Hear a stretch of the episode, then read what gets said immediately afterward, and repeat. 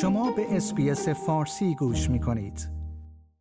کرولین کندی سفیر آمریکا در استرالیا در پیامی ویدیویی اعلام کرده است که در پی تقویت هرچه بیشتر روابط کشورش و استرالیا از طریق مشارکت در منطقه و در مورد تغییرات آب و هوایی خواهد بود. قرار است وی امروز وارد سیدنی و سپس عازم کانبرا شود.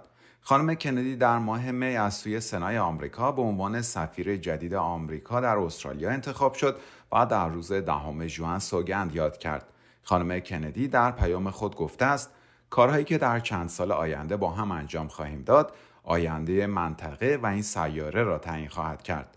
وی اظهار داشت من در پی همکاری نزدیک با دولت برای پیشبرد ارزش‌های دموکراتیک مشترک و تقویت تعهد خود برای داشتن یک منطقه هندوپاسیفیک سالم، صلحآمیز و پررونق هستم. ورود خانم کندی همزمان با سخنرانی یک رئیس سابق یک آژانس امنیت ملی آمریکا در استرالیا است. دریا سالار مایکل راجرز در باشگاه ملی مطبوعات استرالیا در مورد تهدیدات سایبری روسیه و چین و همچنین ائتلاف امنیتی سه جانبه AUKUS سخنرانی خواهد کرد. آقای راجرز در طول ریاست جمهوری باراک اوباما و دونالد ترامپ ریاست مقر فرماندهی سایبری موسوم به US Cyber Command را بر عهده داشت. Like، Share، Comment. SBS فارسی را در فیسبوک دنبال کنید.